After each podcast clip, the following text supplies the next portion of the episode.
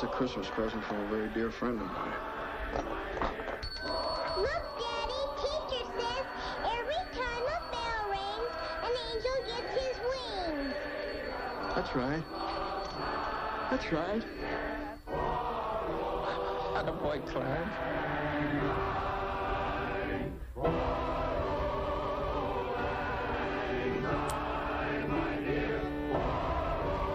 Christmas, everyone, and welcome to episode 37 of Popcorn Hangover. I'm John. And I'm Anna, and today we'll be talking about two deemed Christmas classics It's a Wonderful Life and A Christmas Story. And each of us kind of associate one more with our Christmas experience growing up and now. So my movie is A Christmas Story, and Anna's movie is It's a Wonderful Life.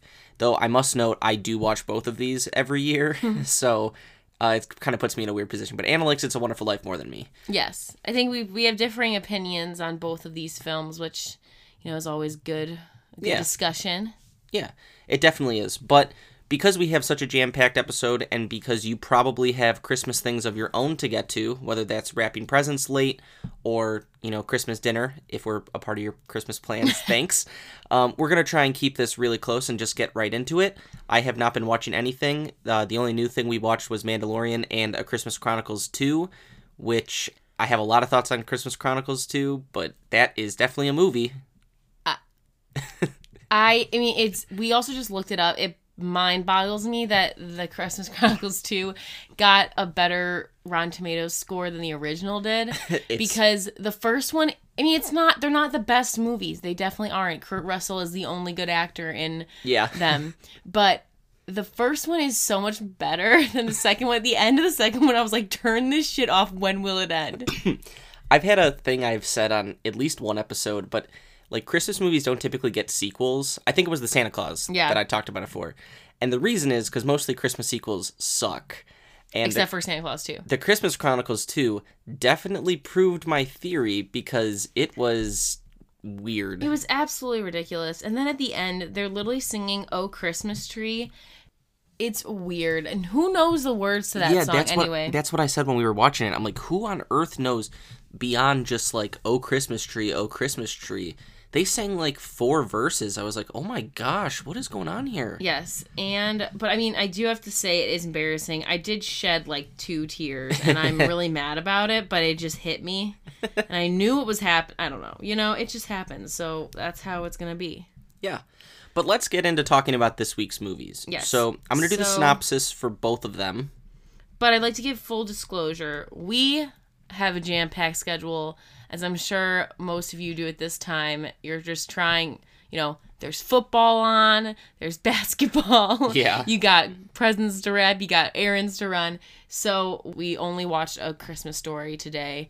And we're just going to do It's a Wonderful Life from memory, which I think is fair to do because I've know this movie by heart. I Yeah. think everyone, if you've seen it, you know, every Christmas, you know exactly what happens. So we apologize if that makes it less authentic to you. We'll see how this goes. We also we were trying to plan it out and planning was poor.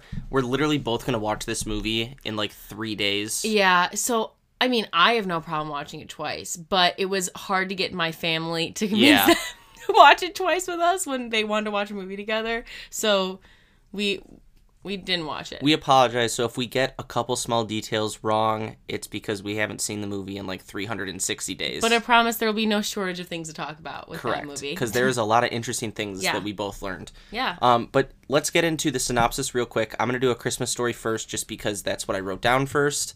So, A Christmas Story is a 1983 Christmas comedy by Bob Clark.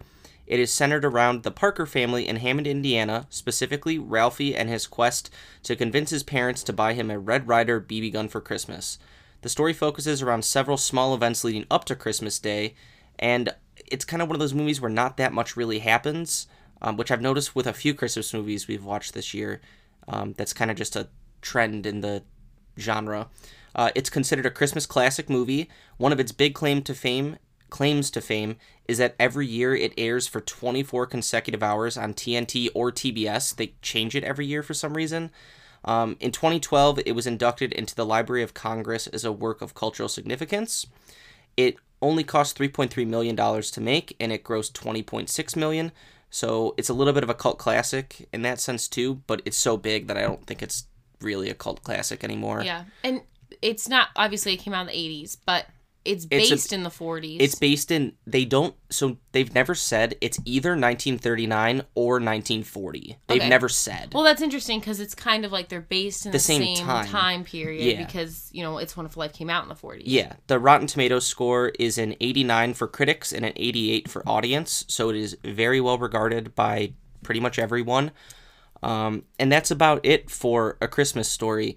It definitely has the feel of a low budget movie, as we both noticed. Like, the first thing we said is, wow, this looks uh, old. It looks a lot older than 1983. Yeah, I thought it was like '70s for some reason. And honestly, there's really no big name actors in it. The actor who plays Ralphie, he goes on to be the head elf in the movie Elf. uh, and then he's also an Iron Man. But besides that, this is not a notable cast. It's a lot of like no name.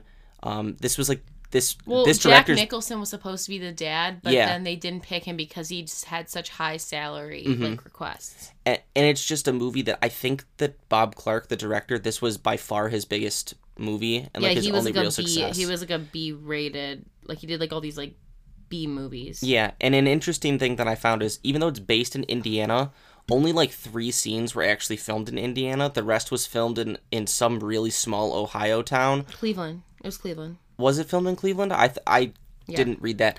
And then a chunk of it was filmed in Canada too. Toronto. Yeah. So it it it received a lot of Canadian awards, but I don't know them off the top of my head. But Yeah. like no American recognition. Um so that's a Christmas story. And then let's do the synopsis for It's a Wonderful Life, which I think has a lot more trivia with it and a lot of interesting things. Yeah. So, It's a Wonderful Life is a 1946 movie starring Jimmy Stewart, Donna Reed, and directed by Frank Capra. It revolves around a man named George Bailey who, when he is 38 years old, is contemplating suicide. In the days leading up to Christmas, he is given the opportunity to see what the world would be like if he had never been born. Uh, in 1990, it was also inducted into the Library of Congress, so it's on equal footing with A Christmas Story in that respect. It is a movie that is well regarded by both critics and audiences, with a 94 critic score and 95 audience. Um, it was considered a commercial failure. It cost 3.13 million dollars to make, and it only grossed 3.3 million dollars. But because of something that Anna's going to talk about, it has created this massive reputation, and it's taken on a life of its, or it took on a life of its Yeah. own years after its release. Well, the reason I didn't really know this until looking it up, but apparently it wasn't really intended to be a Christmas movie. Um, initially, it was slotted to come out of in January of 1947, but they Paramount or whatever. uh, It's not Paramount because Paramount got the rights to it after. Yeah. I think it was Capra's company. Um, they needed to fill a slot and they wanted to qualify for the 1946 Oscars. Um, so they put it in December and so it wasn't actually supposed to be a Christmas movie. And then in the seventies or the eighties, I believe they the copyright yeah, it was public domain. um, yeah the copyright like ran out and they didn't um re-up it so it was public domain so it was just easy for all of these networks just to play it because it was for free and they played it so much during christmas time that it eventually became a christmas classic Yeah. and the copyright stuff stopped in 1994 so now it is paramount Yeah. has the copyrights Um, w- an interesting thing. So you talk about this copyright thing. I, I think people about our parents' ages. One of the reasons why they hold this so near and dear is because, like, I think I read at one point every single network played it, and it wasn't just that like they could. It was every single major network did. Yeah. I mean, because it's cheap and free and easy. Yeah, I think public domain stuff you can put on air for like a thousand bucks, maybe. Yeah. If that, it- it's not super expensive. Um, but I know you had some other trivia facts about the movie or interesting things. Do you want to talk about those? Well, it was one of the most expensive and uh, most elaborate set designs ever happened, like in like you know the glory days of Hollywood. Um, they had they made like tw- it was like twenty six buildings that they built. It was like a three block main street, and so so many of it, like much of the scenes that you see and like the, the sets that you see were were manufactured. So that was pretty cool, except for the um the pool scene that's real. That's a, a real high school. Beverly Hills High School had that. Interesting. I so I had a question. So you said that they had rushed this movie to come out for award season. Did it get nominated for any awards as a result? Yes, got nominated for five awards. Um, most notably, James Stewart was nominated for Best Actor, and it was nominated for Best Picture. But it was a really stacked award season that season, mm-hmm. so it honestly did played unfa- like it was unfavorable to them because if they would have gone for the 1947 mm-hmm. slot, then they probably would have won more awards. So this is the thing that I wonder, and we'll never know the answer to this. If this comes out in January, because they had added the bit at the end of the Merry, like to make it a Christmas movie, they added the Merry Christmas. No, it's just like he said, Mary. It just like ended up. You know, there's so many movies like end up being like ending Yeah. Christmas time. The like he said, "Merry Christmas." I don't think. I think I might have like made that up. Okay. But like, I'm not sure about that. That could be true, but I'm not sure. Because what I was wondering is if this movie came out in January, one, does it really get associated as a Christmas movie at when all this is said and done? Like, do you think this still ends up being a Christmas movie? I'm not really sure because time of year has a lot to do with it. Yeah, but I also think that it wasn't really a Christmas movie in general until Yeah. like these networks started Kind of it shaped of it, shaped it into yeah. it, where it, it's like a self fulfilling destiny thing. Yeah. Now there is something else. This is just it- like outside of It's a Wonderful Life that fascinates me with movies. Movies that are set around Christmas time that don't come out and aren't explicitly Christmas movies. When you watch it, you're like, this is wrong. And a movie that came out recently that I felt that was Shazam, because the entirety of that movie, I just rewatched it, which is why I'm thinking about this. It was set at Christmas time, but it came out in April, and you're like, this is stupid, right? I mean, there's so many movies that weren't intended. You know, Die Hard was never intended. I don't think it was. I think like satir, satirically, maybe yes, a little bit. Like the makers of the movie were like, haha, this could be like, but it's not. I don't only watch Die Hard at Christmas Yeah. time. It's not a like it. I do consider a Christmas movie, but I don't think I need to only watch it at Christmas. Correct. So it's you know there's there's all those movies that are like that. So Yeah. we have one, and I do think when looking at both these movies, um, they're such opposite movies to me in so many ways.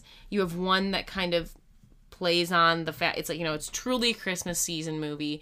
Um, it's kind of like those things with Christmas movies that not a lot happens. Um, all about being a kid and like what it Yeah. means to be a kid during Christmas. But then there's a this other movie that's actually a very you know dark movie at times. It's not a happy movie No. it, for most of it until like the last you know i mean it's not it's it gets darker and darker as the time goes on and you're you know you're at the lowest point this man is contemplating suicide. Yeah. and then the last 10 minutes is probably the part where it gets you know the happiest. Uplifting. and so you have a dark movie. You have a movie that's not technically a christmas the whole entire time. Um and it has a very very strong powerful message. So i just think they're very different. So it's interesting to see like you know who maybe that could be why someone likes this likes a christmas story more than it's wonderful life because of the differences in the tone and what they're doing Yeah, I think that. I mean, I want to talk first about a Christmas story, um, just because it's it's more immediate to the front of my mind, and I think it'll be a f it'll be faster for us to talk about because I think we have less to talk about. My favorite thing about a Christmas story, and I, I really haven't realized this until the last few years, as I've grown up a bit more. But a, a Christmas story, a lot of stuff happens, and you're really seeing it through the eyes of a child. So, for those who don't know, the narrator of the movie is grown up Ralphie, and he's talking about his memories as a kid. And so many times you see like adults act a certain way that to him you see are perceived as like mean or rude or, you know, this and that.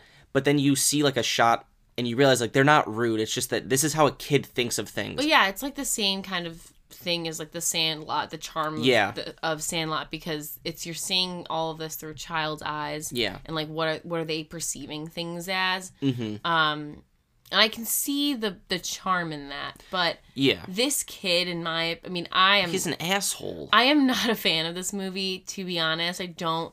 I was bored. I literally said to John, "How much longer do we have Mm-hmm. to wait for him to get this damn Gun. gun?"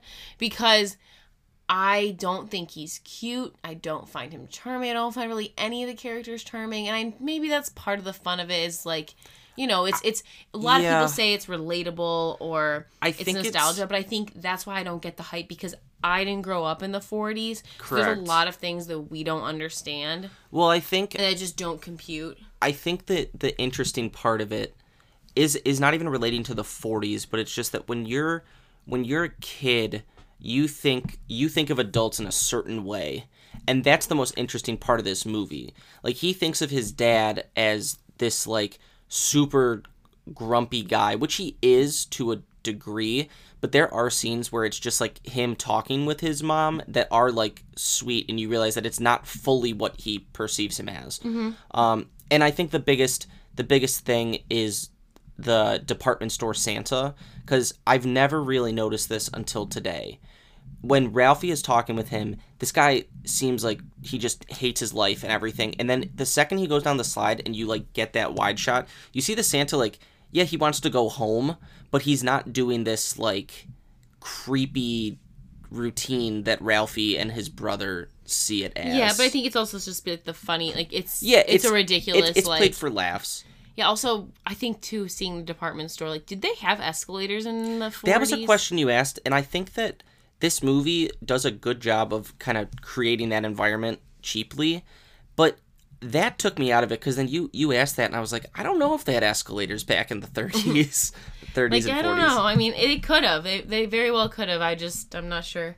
Um, the other, yeah, I think it's definitely like a good, you know, what it means to be a kid at Christmas when you have that one thing you wish for the entire year. Yeah. And you're doing everything to drop the hints, to be good, to, you know, to figure out how can I make this happen. And so it is good in that way. And obviously there's some really funny tropes and like scenes that are super important to our culture. I mean, like the The tongue on the pole. the tongue on the, yeah, that the the bunny suit. the bunny suit is that's still like really Yeah. really funny. The yes, I love that.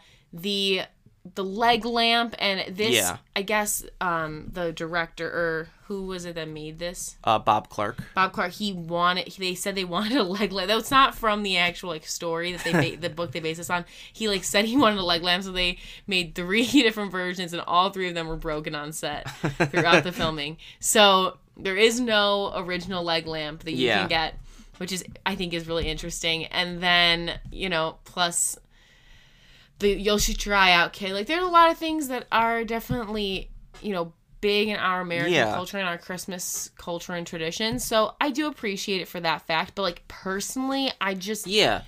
I don't see the hype. I don't understand. I don't. I could not watch it every Christmas. I've seen this is probably my second time I've seen this movie, and Mm-hmm. Yeah. I was so bored. and I I fully get that, and I'm someone who I like. I would say I like this movie, and I do think there's a lot of dead space. I think if you watch the 20 minute highlight of this on YouTube, yeah.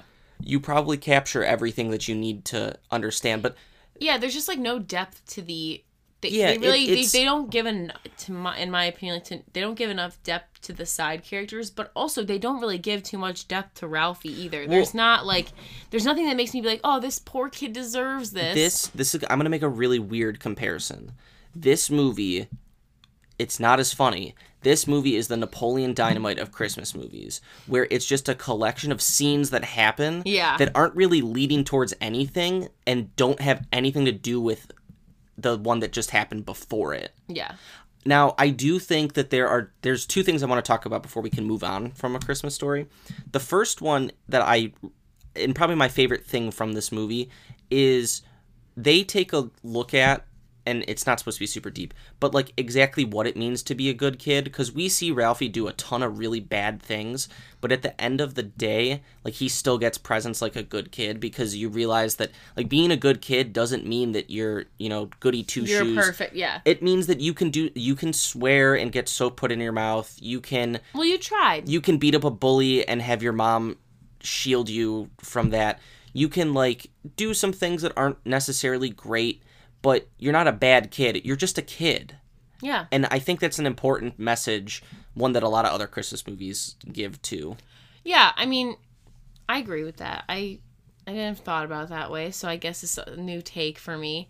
I do think, yeah, I don't see him. I'm not like he's awful. I'm just like, no he's a kid he's, yeah, he is. He's just a a young kid that just does dumb stuff and you know has wild fantasies and Yeah. thi- and you know blows things out of proportion and you know all those things. the stuff that we i mean he imagines like shooting robbers who are trying to invade his house like Yeah. we've all done things maybe not that exactly but we've all done things as a kid let our imagination run wild but the other thing i want to talk about are just a few lines that i think are really funny for Yeah. some reason um, the first one is when ralphie's dad accidentally like locks the dog's ear in the door and then he undoes it sticks his leg out and he's like oh it's okay just have a little bite just as like a reward and then he like closes the door again it's it's stupid and it doesn't matter i also just think that his neighbor's dogs are hysterical they're just these big hounds that just break into their house at any point um Makes no sense. Though I think I really do think the funniest line of the entire movie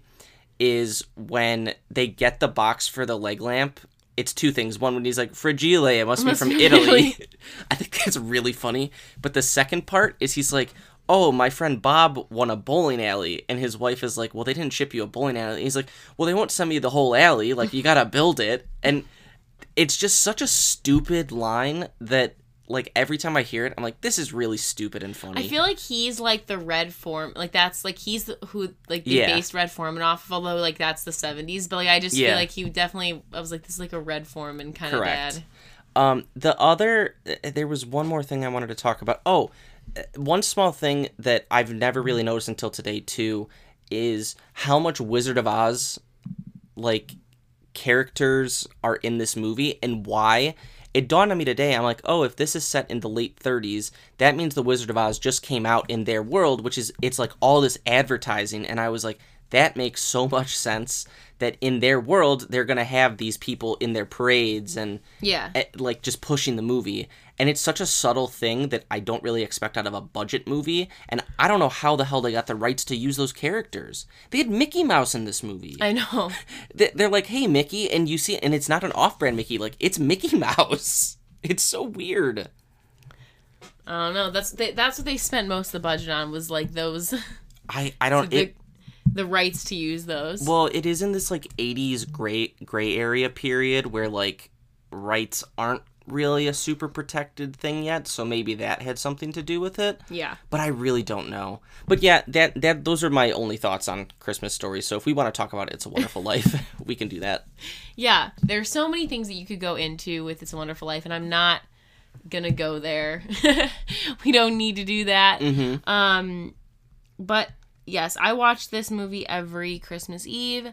I cry every single time, and I cry at a lot of things. But I would say, if there's a movie that I have seen ten plus times and cry every time, it's this movie. Mm-hmm. Um, and I, and I do think it was so interesting to realize that this wasn't like marketed as a Christmas movie. It just kind of happened because, you know, I hear so many people say to me like, "Oh yeah, it's not really like it's a Christmas movie, but it's not like a Christmas movie. It's not about Christmas inherently."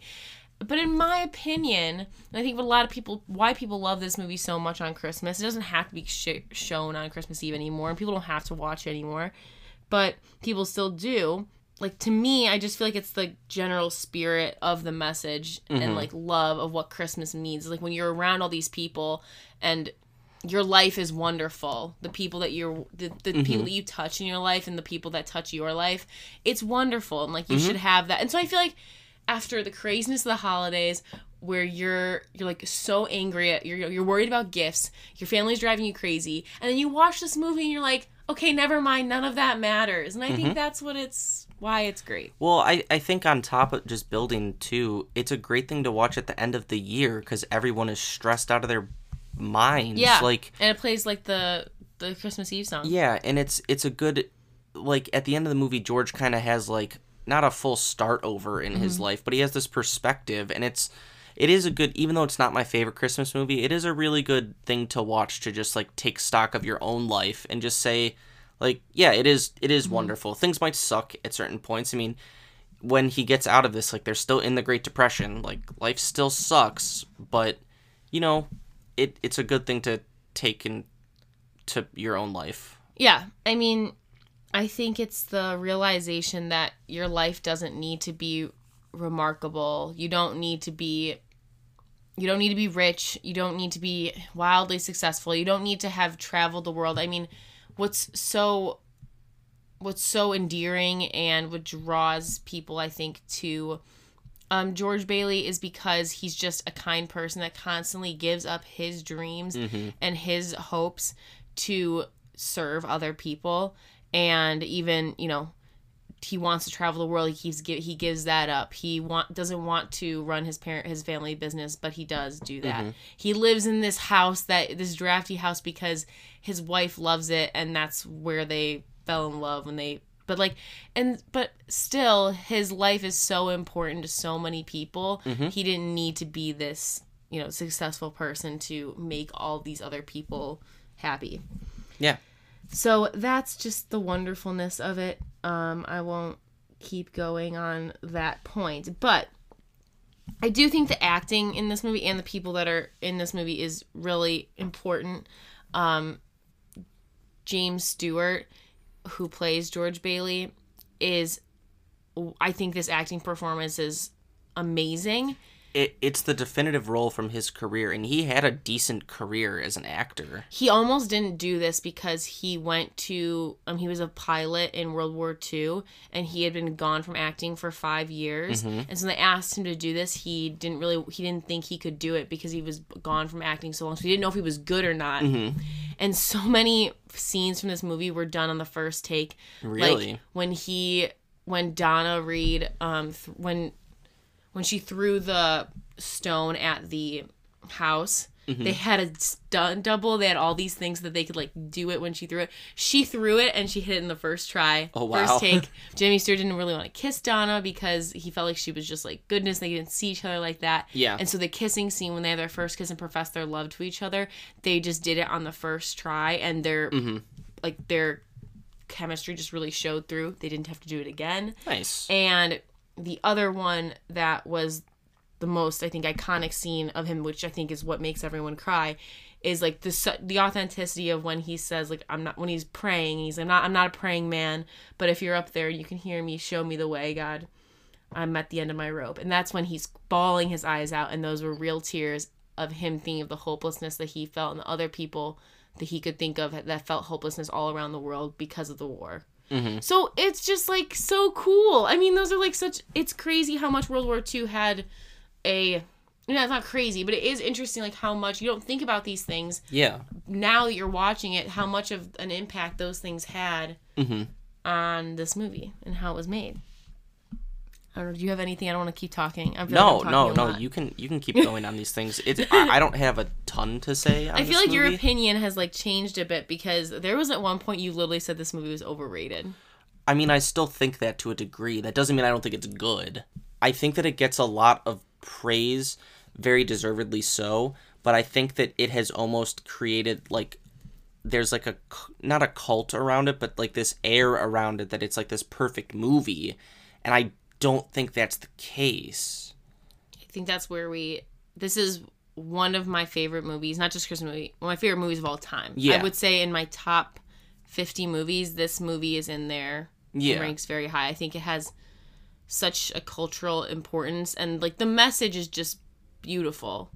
In yeah general, and i can i can think something is overrated and not dispute those facts Oh, yeah. it's just it's just for me um one like i have an so part of the reason i'm not as high on this movie as other people is because obviously like every year i watch this movie and as a young kid it is so long it is it is. It's like two and a half hours. it is especially if you're watching like the way that i feel it should be watched when you watch it on a network tv with ads this thing's like three and a half hours long Yeah, so that's the story. So there, so they, it always plays at like what seven thirty or eight. So it's like late. You're It's like late. up- It's like you're, eight. You're up late.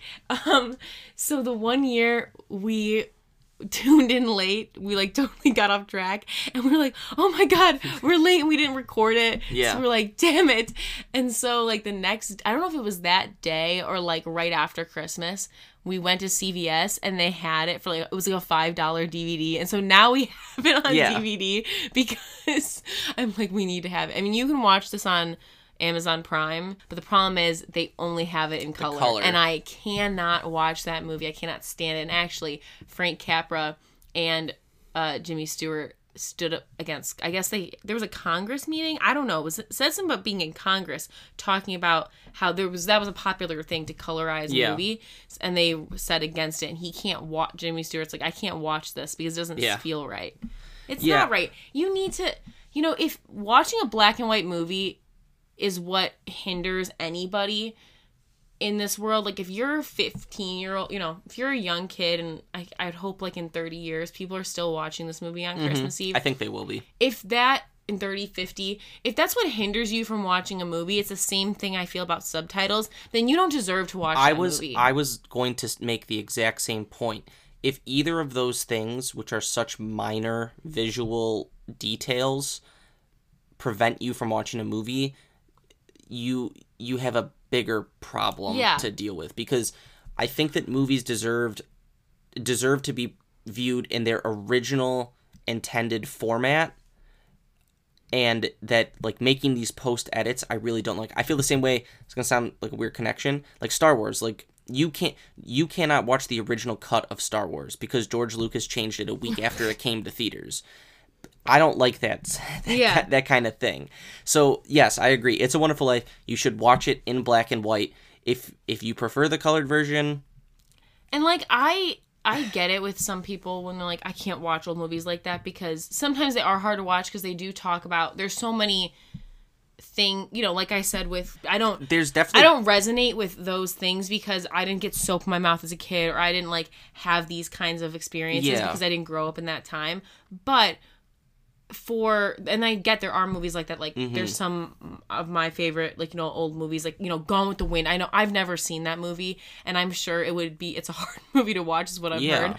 But I feel like with this movie, th- there's not a. There are some things that they point towards that's definitely like you know a different time it dates it. Yeah. but I still think that it, it does it's not hindering to the movie experience at all. Like Yeah. there there's some things, but it's not the main part of the movie. This could be they could do this right now and it would be fine. they I, I think that every movie whether or not it's from the 30s whether or not it's from the 70s every movie will have a day where there will be just a cultural gap where it just doesn't like it won't resonate anymore but i do agree with you in the sense that it's a wonderful life has less of those moments than a christmas story Yeah. because this movie doesn't have uh, like the only thing that would really preclude someone from understanding this is like the Great Depression if you didn't know what that was and why why people were starving and why people didn't have money and they were struggling to lose their homes and stuff. Yeah. But other than and like stuff yeah, like that. But other than that, even even those details like there's always war, there's always poverty, there's always famine like that stuff will unfortunately resonate probably throughout history. Yeah. So this movie should have no issue with Well- being a, a Christmas Eve rotation for years. Years and years to come. The other thing that's really interesting is that the FBI kept an eye on this film when it first came out because and I di- didn't I don't know a lot about like the whole um the act of, that they did against movies and art and plays and like stuff like that with the communist with during you know the Cold War and Oh, yeah, everything. yeah. So um but I do there is a movie that like kind of bases on that time um the majestic which Mm-hmm. did not get very good reviews but my family always liked it and so i always think about like in that sense Mm-hmm. but apparently the fbi cited this movie that the fact that this was like a communist tendency for um them to show the bank or for people to show the Oh. banker and like the rich per- like this person in a bad light and like Yeah. that's like a communist thing to make you like against like capitalism like, Interesting. things like that. So I thought that was interesting too. That they like, you know, the FBI Though- was against this movie. like I wonder how legitimate Like that they want to censor it. like how legitimate that is because I mean if you think at the end of the day, Mr. Potter was like a terrible person. Oh yeah. And there I I mean, I, he built homes that were like slums. yeah, I mean, mean, Pottersville In the original in the original book, The Greatest Gift, um, when you know Martini's how like when he goes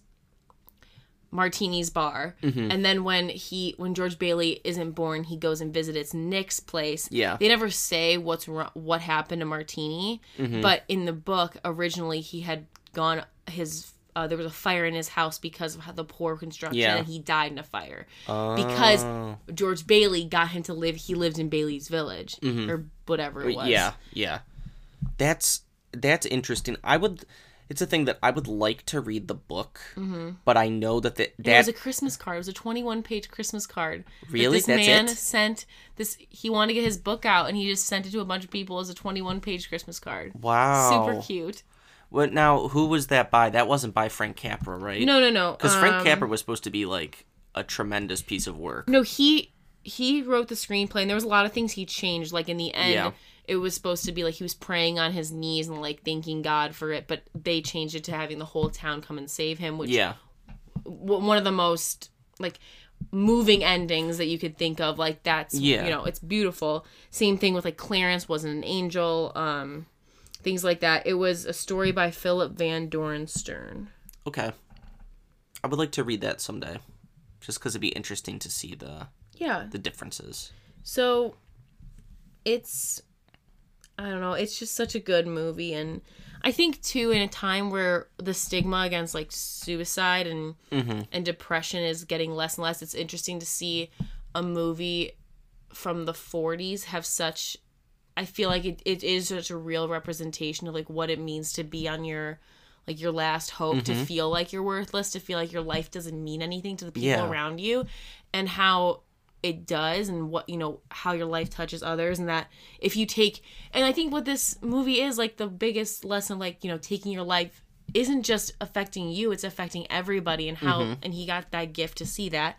Um and so just i think the biggest theme of this movie is just showing like you are worthy Yeah, and if you're a good person you you're like you're a good person you will people will be show up for you well, and two that that your life touches way more than you will ever realize. yeah the ripples that yeah, the the ripple effects, and I do think it's a beautiful message. And ultimately, I'm looking forward to watching it later in the week. I know, I can't wait. I'm just gonna be so excited. Yeah. Love it. Um so I'd like to get our scores on the two of these before we move on to our top five. John, Okay. what is your what are your scores for these two movies? These So- two Christmas classics.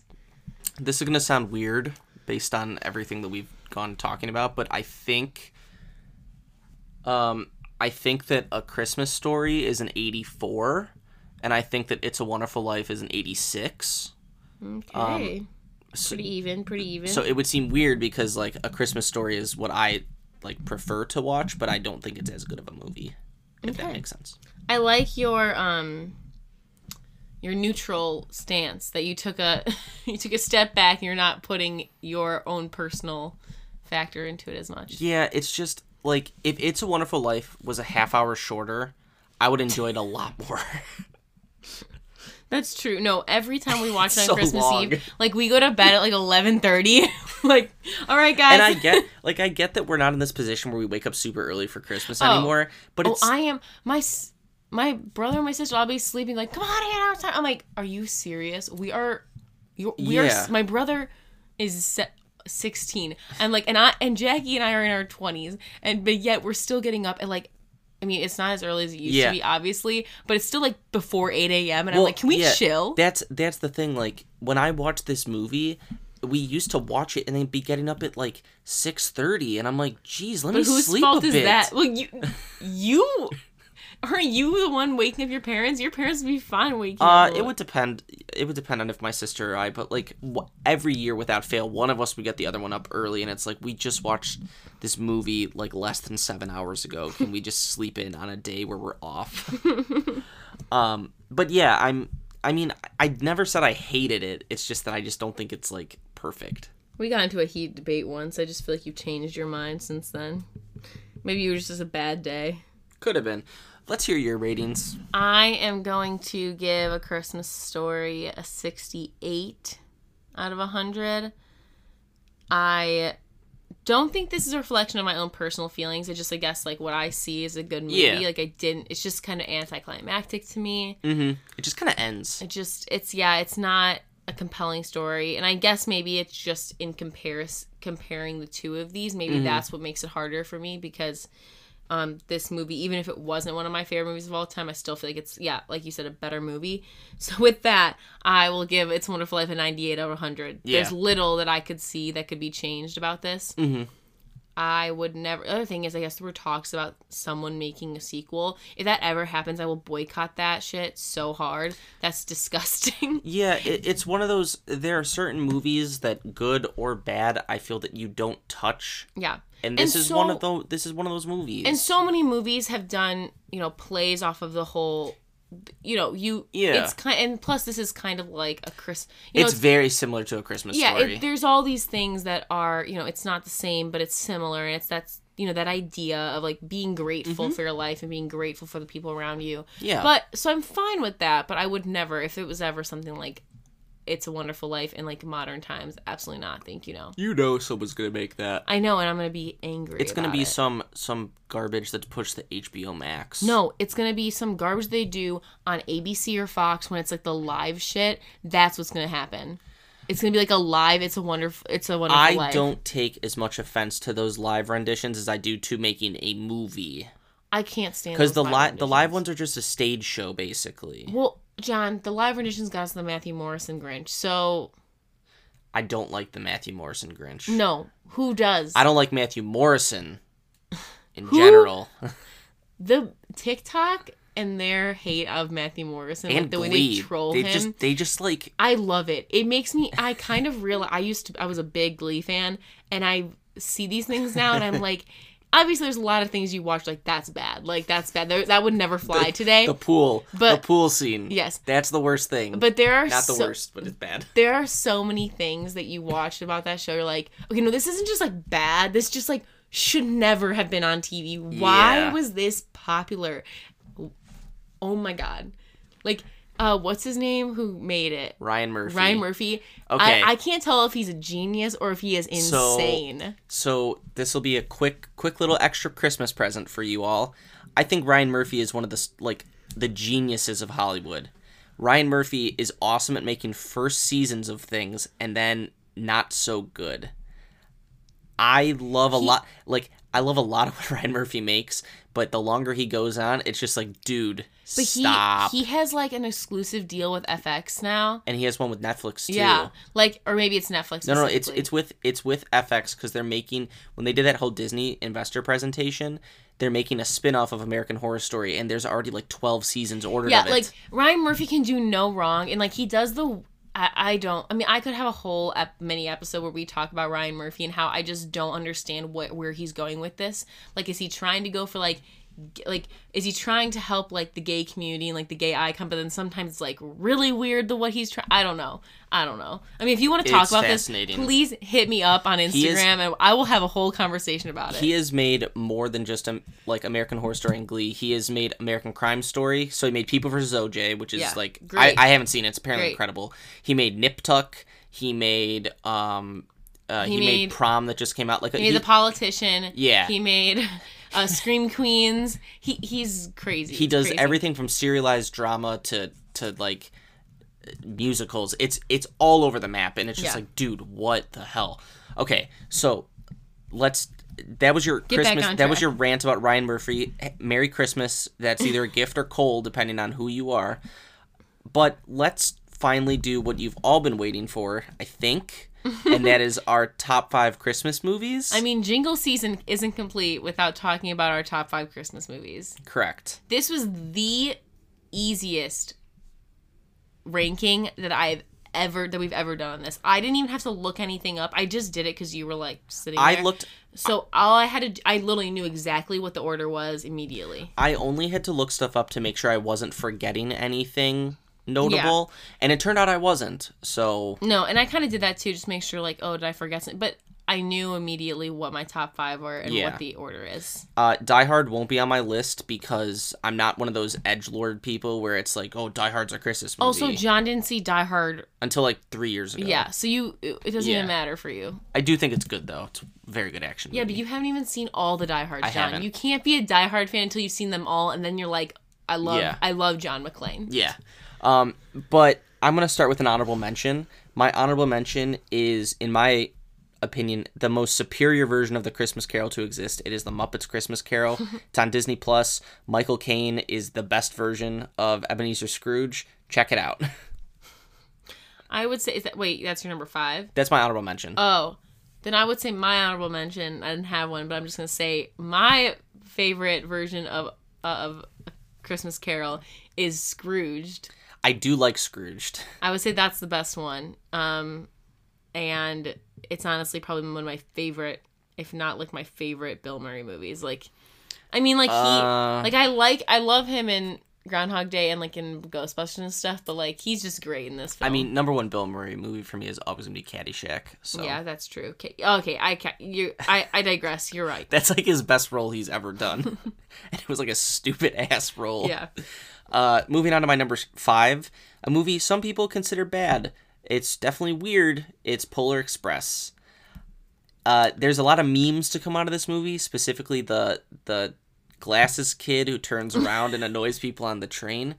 But there's a lot of scenes I really love. When they first get to the North Pole, it is like definitely magical and it's some cool animation. And the hot chocolate scene, it looks like the most.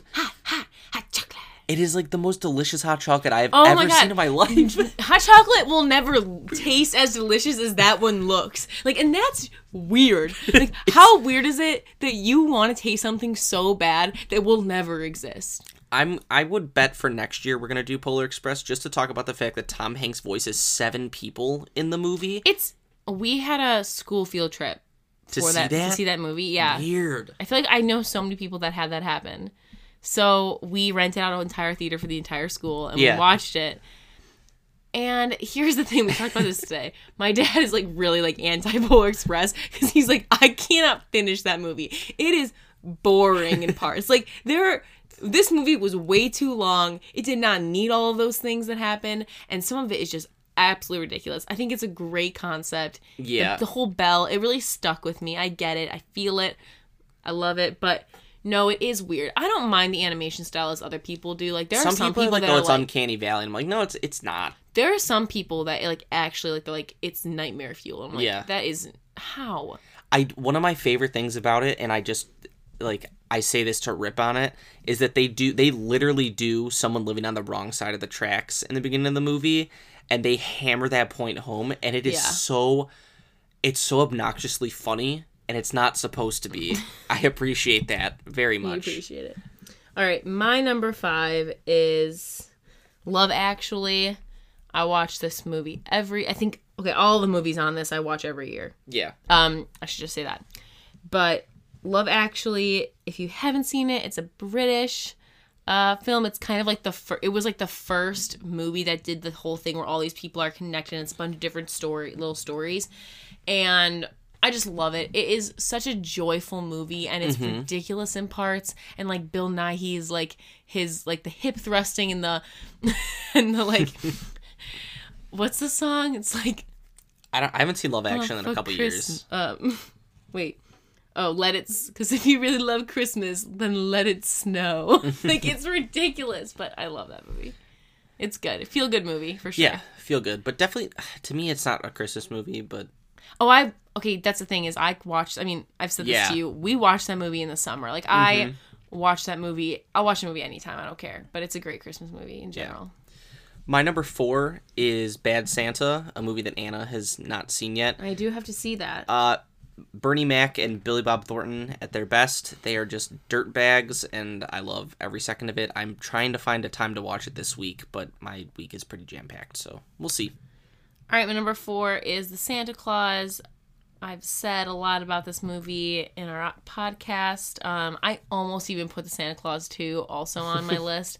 I think both those movies in unison are great Christmas spirit movies, and Tim Allen is my favorite Santa. So, yep, that's my number four. Yeah. My number three is another classic. It is Rudolph the Red-Nosed Reindeer. I am That's not my number three. Oh. But, okay, sorry. I thought we were, I thought I was l- l- farther. Continue. um I am a sucker for that like stop motion animation. I love, It That- is beautiful. I love it. I, I absolutely love I'm gonna kind of cheat with my three and two in the sense that I'm going to group things together. So it's Rudolph, but I, since I always watch all of these at the same time, I watch Rudolph and I watch Island of the Misfit Toys at the same time. I consider them one and the same. They're on a DVD that literally plays back to back. Well, and the Rudolph, it's like a thirty-minute movie. Um, Yeah, it's a four- TV I think it's like forty mo- minutes, maybe. Yeah, so I consider them both the same thing because it's the continuation of the story. Yeah. But I just I wish that more people did stop motion because it is an it's an animation style that just like it it's timeless. Yeah. We've talked about this many many times, but Yeah. I'm just captivated by it. I'm watching that tomorrow. Um. Yes. So my number three is Elf. Um. I think it's that's the that's the most recent movie on my list. Mhm. Um, I think Will Ferrell is a genius in this movie.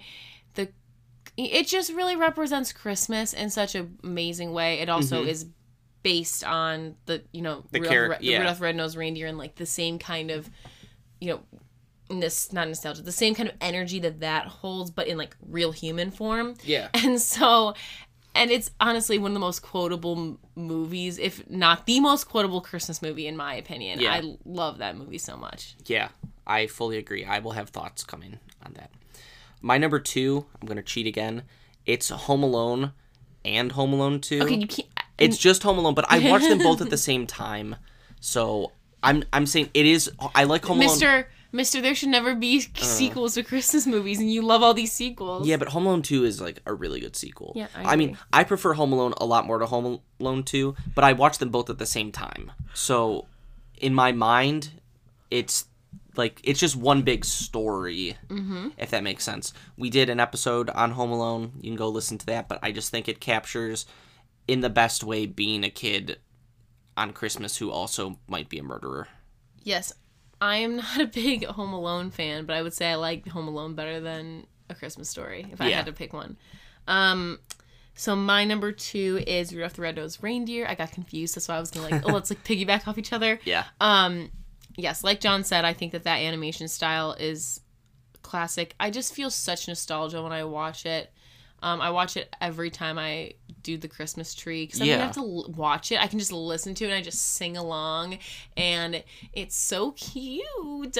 Oh, I love it. And I had a friend of mine say that they thought it was creepy and like they didn't Ah. like these like animation and I was like, "What are you talking about? My children will be watching the six the '60s classic." uh, I'm I can't really I I cannot conceptualize how they would find that creepy. Yeah, It's like arguably the cutest Christmas movie. it's so damn cute. Oh. Like Rudolph, oh, so cute. So without a further ado, my number one is Call Me Basic. It's Elf.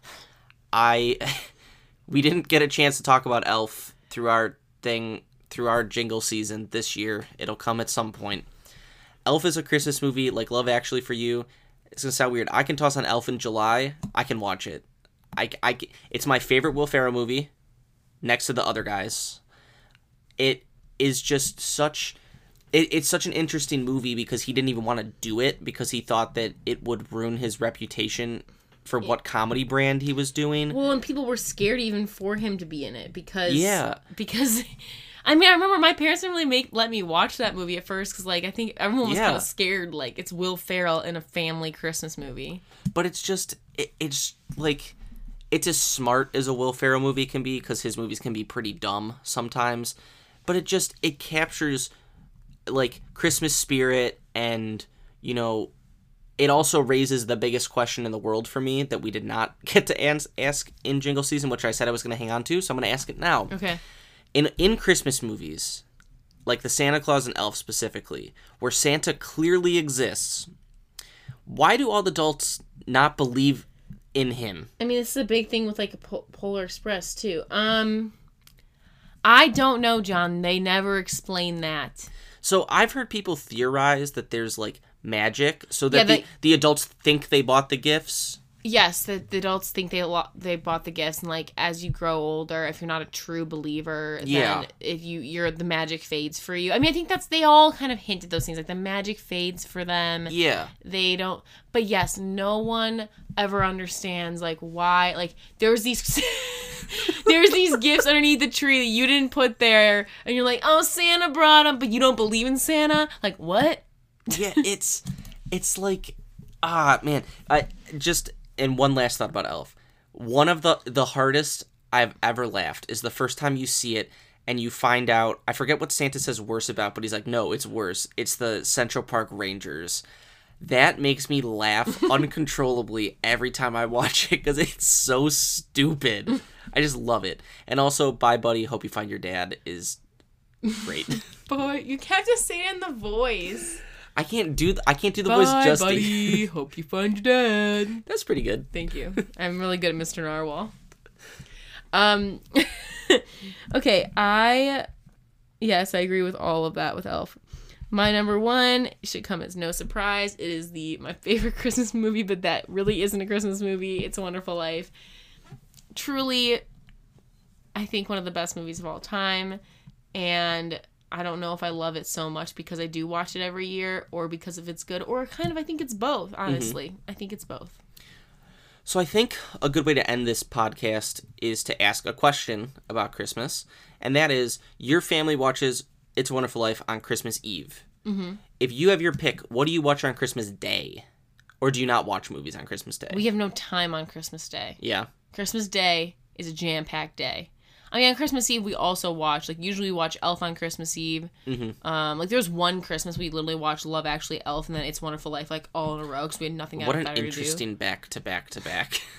I mean, because those, I think those three are, like, the big three, my family, and in the Santa Clause. Yeah, My family, like, loves those four movies for Christmas. Mm-hmm. So, you know, I watch the, these five movies, like, every year at some point during Christmas season. Mm-hmm. Um, but even like more so honestly christmas like my dad today was like oh i'll watch santa clause 2 like my dad loves santa clause 2 more than santa clause 1 um but you know it's yeah i'm i don't know what was i say I don't know. I get it. You don't have Yeah. time on Christmas Day. yeah but no one has time i don't know i don't know many families that have like time on christmas although i've kept i found out I a couple do of my watch- coworkers they like a few of them they go to the movies on christmas day like Oh, really? before like going to see their family Well, so I don't do that, but my family's Christmas Day in a normal year isn't that jam packed. So I normally watch Christmas a Christmas Story and Home Alone on Christmas Day. A couple years ago, we watched like a Christmas Story, Home Alone, Home Alone Two, Polar Express. Like we watched them yeah in a big, marathon big Christmas Day, but uh, because we just don't really do that much on Christmas Day. yeah Definitely more of a Christmas Eve movie person. Yes. But this Christmas, um, we will be watching two movies. Yes. Hopefully on Christmas Day. Um, Wonder Woman 1984 and also Soul. So I could not be more excited to finally see these two movies and to review them on our last episode of Jingle Season, which is our New Year's Day episode, New Year's Eve, New Year's Eve episode. Uh, New Year's Eve. Yeah. And then after that, we will be having a surprise episode because Anna will be unavailable. I will. I will be traveling the country um, on a road trip, so I will not be able to be on the show. So John will be having a surprise guest And a surprise movie. and a surprise movie. These have not been decided yet, but we do really like um, planning out our months. So I think we'll probably be announcing our January movies soon post the special episode. So stay tuned for that. Maybe if you have any suggestions, let us know. We'd love to hear what you want. We'd love to hear some movies that you'd love us to watch and review. I think a goal of I think a goal of mine for us is to watch maybe some movies that we both haven't seen before. Yeah. Um, and to diversify the kinds of movies that we have because I've noticed, you know, sometimes we kind of stick to things we like from like Yeah. the 2000s, a lot of 80s movies, like those kinds of things. Yeah, and we're we're looking forward to seeing new movies in 2021. Yeah, Uh, not all in the theater, but because a lot of stuff is coming to streaming, we probably will have an opportunity to do a lot of new stuff. So Yes, that'll be very and exciting. that's always great. But before we get to all that stuff, we thank you for listening through Jingle Season so far. We hope that you and your family have a very Merry Christmas uh, or whatever holiday you happen to be celebrating at this time of year. And we hope that you have a healthy end to 2020 and a good start to 2021. Well said, John. We'll talk to you later. Bye. Bye. What would you like for Christmas? Horrified, I heard myself blurt it out. I want an official Red Ryder carbine Action 200 range ball air rifle. Ooh.